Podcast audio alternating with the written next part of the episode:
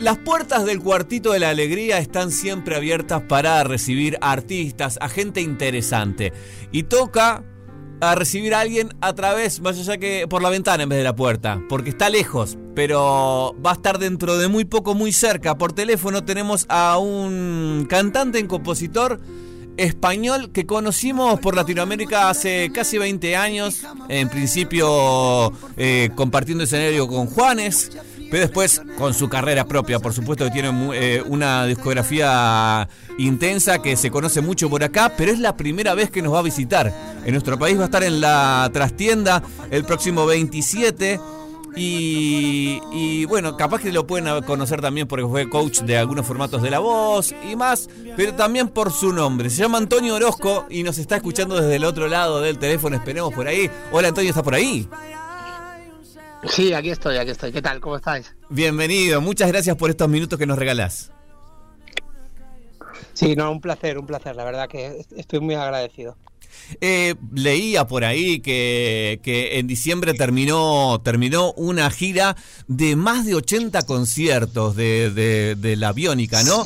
Eh, eh, me imagino que después de tener el parate, que ya hablaremos en su momento si nos da el tiempo de, la pandemia y de estar casi dos años eh, no, no, no pudiendo tocar en ningún lado, hacer de 80 shows debe ser fuerte, ¿no? durísimo, pero agradecido, ¿no? La verdad, hombre, tengo que decir que en los últimos tiempos las cosas nos están yendo muy, muy bien. En los últimos años eh, estamos trabajando en muchísimos países, estamos ya prácticamente por toda Europa haciendo conciertos por todas partes. Y pues si te digo la verdad eh, eh, con gusto no pica. No sé si me entiendes. Sarna con gusto. Al final lo hacemos con mucho cariño y, supongo que llevo toda mi vida esperando que llegue que llegue este momento. O sea que hoy lo puedo celebrar. Y, ya no te digo tener la oportunidad de estar en Montevideo y bueno estar en la perdón estar en la trastienda sí. que es un clas un clasicazo que para nosotros es una forma increíble de empezar y ojalá que este sea el principio de muchas visitas. ¿no? Es la primera vez que venís a Uruguay, el próximo 27 de mayo va a estar en la trastienda, como bien decías recién, eh, en la mitad de una gira que igualmente te lleva por, por toda Argentina, pero también gran parte de Latinoamérica, que, que armaste especialmente para, para venir por estos lados, ¿no? Tal cual. Además, tuvimos la oportunidad de estar viajando hace poco de promoción, ya, pues tú sabes, ¿no? Haciendo las, primeros, las primeras incursiones en Sudamérica. Y fue una grandísima sorpresa porque la gente conocía muchísimo el repertorio, conocían todas las canciones y ha sido diseñar, vamos, hacer un espectáculo mm, de pro para estos para llevarlo hasta allí y pues con muchísimas ganas, la verdad. Siento que está empezando algo muy importante yo y quiero transmitirlo así a la gente estoy súper agradecido de tener esta oportunidad y ojalá que sea la primera de muchas. Y la gente por acá, eh, sin duda que está agradecida porque, bueno, al ser un país chiquito, un mercado quizás no muy grande, eh, la entrada, la llegada de, artistas del mundo en, un buen momento eh, nos alegra mucho a nosotros que nos tomen en cuenta. Bueno, nosotros estamos, ya, yo ya me lo, lo planteé en el primer viaje, eh, pues obviamente que no, que no, las cosas no son fáciles, pues porque cuando uno llega a los sitios siempre es más difícil todo, pero se están abriendo muchas puertas y se trata de eso, de poco a poco, de seguir trabajando hasta que encontremos el camino y sea para todos, ¿no? Y sea y, podamos agradecer, sobre todo agradecer a, la, a toda la gente que, ha hecho posible que, que en este viaje estemos allí y que ojalá que todo salga bien para poder volver lo antes posible, ¿no? Sí, sabemos que, eh, en los últimos trabajos has compartido, has eh, rehecho versiones de tus propias canciones con, invitados. Eh, ¿cómo, cómo, ¿Qué es el show que vamos a ver este próximo 27 acá por, por, el país? Pues hemos hecho, preparado todas estas versiones para poder tener la oportunidad de, de volver a América, de volver, de volver a empezar, de, de intentarlo y eh, pues hemos participado, han participado un montón de amigos míos que a los que quiero respeto y estoy súper agradecido, pues no sé, por ejemplo, Juanes, Sebastián Yatra, Luis Fonsi, Pablo Alborán, Rosalén, eh, Pablo López, Rafael, y así un largo, largo, largo, etcétera, de artistas que me han ayudado muchísimo y que me están pues eso, dando esta oportunidad de volver, ¿no? Em, Luciano Pereira, que me dio la oportunidad de volver a Argentina y también me está empujando y ayudando un montón. Bueno, tú sabes.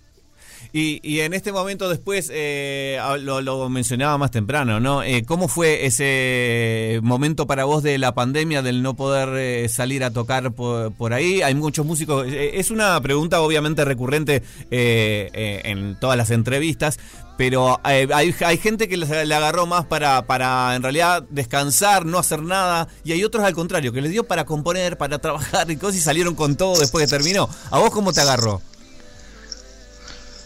Yo en el, tiempo de pandemia, eh, la verdad tengo que decir que es que no quiero que nadie me malinterprete, pero yo tengo que decir que eh, intenté sacarle el máximo provecho todo el rato, mm, inventé un montón de cosas, me divertí muchísimo a través de internet, traté de entretener a los que estaban más aburridos y tristes y no sé, me lo tomé como un realmente cada día me lo tomé como, como tenía, tenía algo que hacer era tratar de, alegrarle la vida y entretener la vida de los demás. Y al que y, entre, y tratando de entretener a los demás me entretuve yo también, o sea que estuvo bien. Yo yo no yo no lo recuerdo como algo tan, hombre, entiendo no todo lo que pasó y pues que fue terrible, ¿no? Pero dentro de todo lo malo, pues intenté sacarle la mejor sonrisa cada día.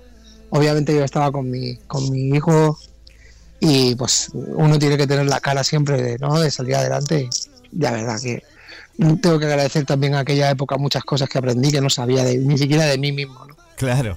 De, de hecho, tu último disco salió en pandemia, ¿no? Del 2020. Sí, por eso era el momento de entretener, ¿no? Yo creo que no se trataba de eso. Había que entretener a la gente, había que hacer lo que fuese, porque nosotros somos eso, ¿no? O sea, estamos diseñados para esas cosas, para entretener, para que la gente se pase un buen rato y era el momento de sacar pecho, ¿no? Y yo creo que, bueno, todo, casi todos mis compañeros lo hicieron, cada uno a su manera, se buscó la vida para entretener a los demás y estuvo bien. ¿Y cómo la verdad es que lo recuerdo muy cariñosamente. Sí. Este, y, pero por suerte terminó y ahora podemos eh, tenerte acá cerca en un rato nomás. Pero quería preguntarte antes de, cerrar, sí, con un dato más, de algunos datos más de, tu visita por acá.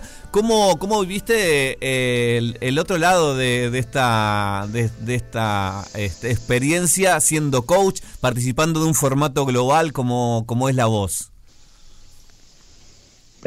Bueno, que me lo paso increíble, me, divierto muchísimo y para mí la voz es una experiencia absolutamente inigualable. Yo llevo muchos años ya trabajando, bueno, o colaborando con, el formato, he estado en las tres ediciones, tanto como la voz Kids, la voz Senior y la voz, propiamente dicho, y me he dado cuenta de que no sé nada. O sea, cuando veo a la gente cómo cantan, lo que hacen con la edad que tienen y lo que componen, y digo, ¿cuánto tengo que aprender, Dios mío? Hay mucho que aprender. Pero me imagino con un, con un que, con un cantante como vos de con tanta trayectoria, eh, debe ser lindo poder dejarle algo a, las nuevas generaciones, ¿no? De, conocimiento me refiero. Sí, bueno, yo tengo, yo tengo que decir que a mí me parece que, que uno lo que puede compartir sin, sin más es la experiencia. En la formación de los artistas y con lo que cada uno sea capaz de construir con su voz y con su y con su beneficio, ¿me entiendes? Con lo que con lo que tiene en su garganta y en su corazón, cada uno tiene que ser capaz de construirlo desde su desde su forma, ¿no? Pero es verdad que luego la experiencia es un grado para cuando salen de, la academia, cuando empiezan a, a, caer en los teatros, a empezar a, tener oportunidades, ahí tienen que tener una experiencia intentar entender que hay un montón de cosas con las que van a tener que lidiar cuando fuera, ¿no? Y, y ahí sí que trato de ayudarles en todo lo que puedo. Y, a la hora de, consumir eh, música, arte, está, ¿estás eh, eh, con las, nuevas tendencias? ¿Escuchás artistas nuevos y eso? por supuesto, es lo que hay. Además, nosotros en La Voz estamos ultra actualizados. Claro. Como tú comprenderás, cada edición, cada año, las canciones que nos llegan son las mejores canciones que del momento, obviamente, ¿no? Y entonces estamos actualizadísimos y a la orden del día tal cual. Pasa que cuidado porque iba todo tan rápido que una canción dura un minuto y medio. Entonces, a en un minuto y medio, si no la has escuchado, se, acabó y empieza otra canción. Totalmente. Y hablando de eso, justamente medio cerrando ya, pero eh, es otra de las, de las preguntas de las conversaciones que yo tengo con los músicos bastante recurrentes, es los nuevos formatos, más sobre todo a gente que tiene unos cuantos años de trayectoria. ¿Cómo te llevas con, con de las nuevas plataformas, con la de la casi desaparición del formato físico? ¿Cómo lo ves vos? Bien, pues supongo que todo tiene su tiempo, ¿no? Y su momento. La verdad es que eh, ahora va a llegar, en mi opinión, una nueva época dorada para el vinilo Creo que los discos van a tener otra forma de, y otra forma de poderse de poderse tener en, casa, de poderlos leer y tenerlos en las manos. Y por otro lado, no hay que pelearse con nada ni con nadie. Las tecnologías nuevas hay que, hay que ayudarlas y hay, que adaptarlas. utilizarlas. Hay, hay que utilizarlas, no que te utilicen a ti, ¿no? Este es el problema. Claro. O sea, por, por ejemplo, no sé, cuando te quedas colgado en TikTok 72 horas seguidas, pues eso no estaría bien. Eh, ¿Entiendes? Hay que intentar utilizarlas, pero no quedarte colgados con ellas, ¿no? Claro. De hecho, toda la gente que esté del otro lado te puede consumir a través de plataformas, no eh, tanto con la música, obviamente, de Spotify y todos los que tenemos a mano, con YouTube, como también tu participación en la voz, que está en YouTube también, para hacer la antesala de este próximo show, 27 de mayo, por primera vez en Uruguay. Eh, va a estar Antonio Orozco en la trastienda Club de Montevideo. Las entradas ya están a la venta eh, por ahí, en el medio de la, gira argentina. Eh, así que bueno, acá tuvimos un poquito de tiempo porque estamos un poquito lejos, pero que esperemos en alguna vuelta que tengas por acá puedas visitarnos eh, por acá por el estudio y tener una, una otra linda charla. Muchísimas gracias, gracias por el tiempo que, que me habéis regalado. Mando un beso muy fuerte para toda la gente que esté escuchando el programa y deciros que es un orgullo muy grande poder tener la oportunidad de venir a cantar a Montevideo. Excelente, te estamos desde mucha gente te está esperando hace tiempo, así que por suerte vamos a tener la oportunidad. Muchas gracias y nos vemos eh, por aquí. Un fuerte abrazo para todos, un besito muy grande. Con masaje crema, una copita y velas. No es una tarde más, es otra tarde, otra tarde negra. Otra